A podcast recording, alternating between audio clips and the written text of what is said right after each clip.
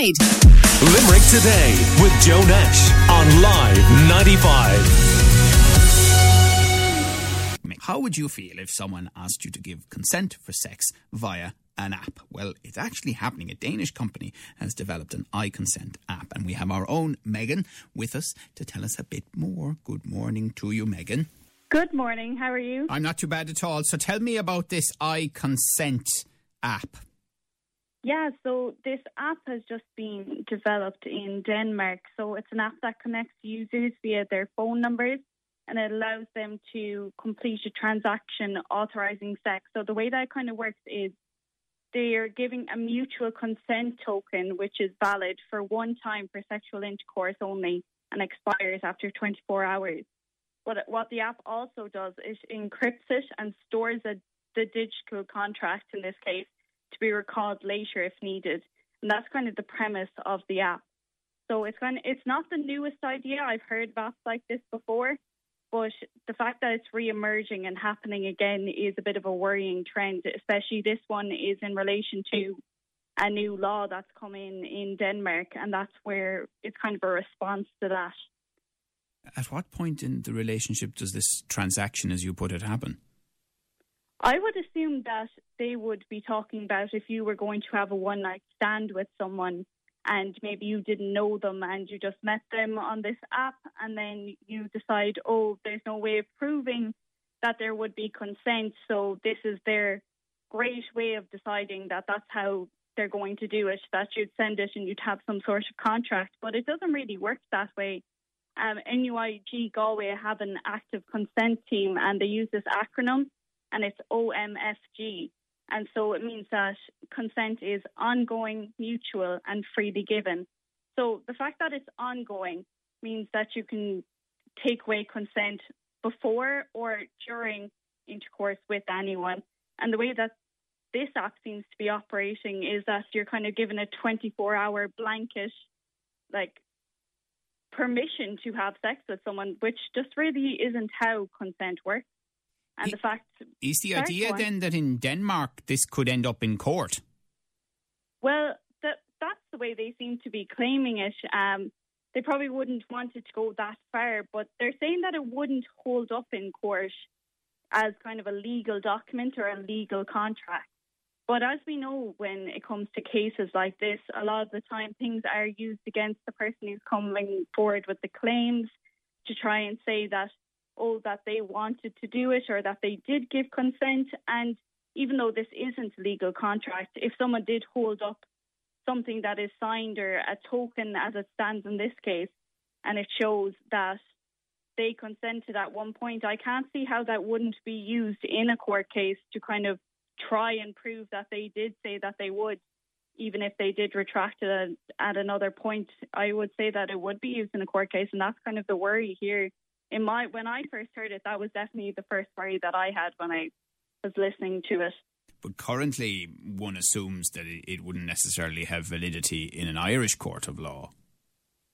I don't think it would have validity as a contract, but as I said before, in an Irish court of law before in these sorts of cases, we've seen things that we would all I would say consider distasteful things like even a woman's underwear being passed around the court as a sort of a way of trying to prove that a woman has consented to having sex with someone else, which obviously is ridiculous, but it has been brought up. So I could see this being brought up into court and saying, yeah, well, she did actually say that she did want to have sex. It's here, it's on this app, it's consented, it's in a digital contract.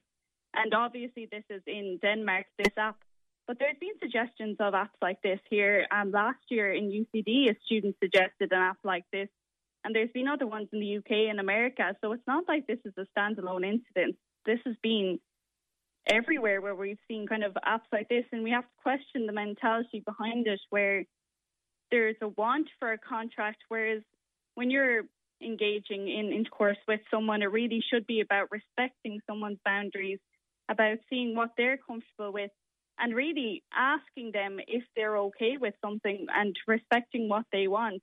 And an app like this kind of takes that away and has it just in, you know, a hard format that yes, you can you have consented to sex, so that is what we'll do, instead of actually as time goes on, seeing how something develops and making sure someone is okay in that moment. And I think that's really problematic. Right. Do we know who developed this particular app? Um, I it was a man in Denmark. I'm not sure. Like, I think anyone of any gender could develop an app like this. Is it suggestive that it was a man? I don't know. Um, he doesn't seem to see the problem that is being raised with the app. He seems to think that this is a way of kind of, oh, people are saying that you need to have a definitive answer whether there's consent or not. So this is an answer to it. But I think this really comes down to kind of poor sex education. It must be in their case, and it's definitely the case here. I don't think people are taught properly about consent when it comes to sex. It's more about the act. It's not about the relationship. It's not about kind yeah. of asking someone if they're comfortable, if they're yeah. okay with what's yeah. going on. I mean, we know, Megan, that uh, universities around the country have introduced consent classes, um, and certainly we've had some pretty frightening conversations on this show, including with people quite recently who were in secondary school who told us horror stories about how little sex education is going on. It's not that long since you were in secondary school. Did you have a similar experience?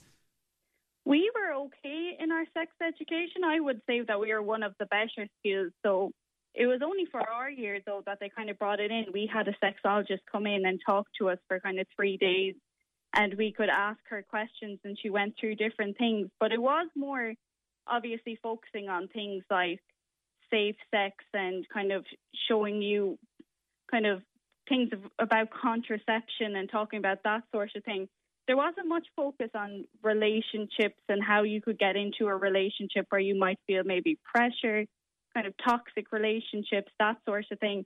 And young people are very susceptible to these, and they are the most likely to get into relationships where they might feel pressure, especially when if you were going to have sex for the first time with someone, if they're a bit older than you, if they're in a different situation in their life, and you might not be ready, you might feel that pressure.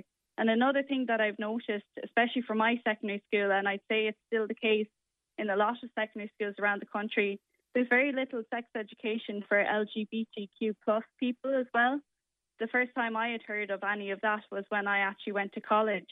And there's the added pressure of that when you're part of that community. If you are with someone who might be out for a long time, there might be kind of a different power dynamic there, and you're newly out and you might feel pressure to do things that you aren't ready mm. to do. So yes. I feel like we need to have more of a discussion on relationships as well as just right. That's very interesting. Yeah, yeah, very interesting point. And uh, Aoife has been in touch, has WhatsApped us on 086 123 95 95 with dinnersready.ie to say, I wonder how all the women who were in mother and baby homes got on with consent in inverted commas, says Aoife. Well, thank you very much for that, uh, Megan. We appreciate your time this morning. Call Limerick today now on 46 1995.